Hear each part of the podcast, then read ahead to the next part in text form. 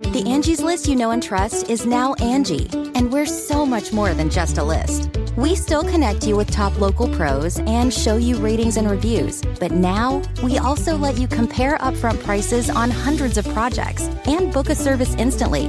We can even handle the rest of your project from start to finish. So remember, Angie's list is now Angi, and we're here to get your job done right. Get started at Angi.com. That's A N G I, or download the app today.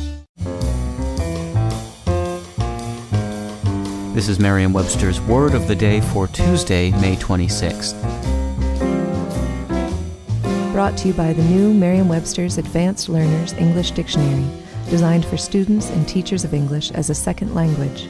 Learn more at learnersdictionary.com. The word of the day for May 26th is Philadelphia lawyer, spelled as two words with a capital P for Philadelphia. Philadelphia lawyer is a noun that means a lawyer knowledgeable in the most minute aspects of the law. Here's the word used in a sentence. The desperate couple quickly hired a team of Philadelphia lawyers to comb through their financial contracts and file a lawsuit. The reputation of the Philadelphia lawyer dates back to the colonial period when our legal system was in its infancy and lawyers had to be especially astute. Many noted attorneys seem to have hailed from early Philadelphia, and probably no single lawyer is the source of the term, but several have been suggested.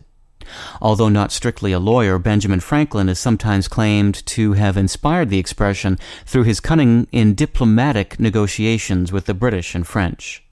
Another possible source is the Scottish American Philadelphia attorney Andrew Hamilton, who famously got newspaper publisher John Peter Zenger acquitted of libel charges in 1735, paving the way for the principle of freedom of the press in the process. With your word of the day this Tuesday, May 26th, I'm Peter Sokolowski.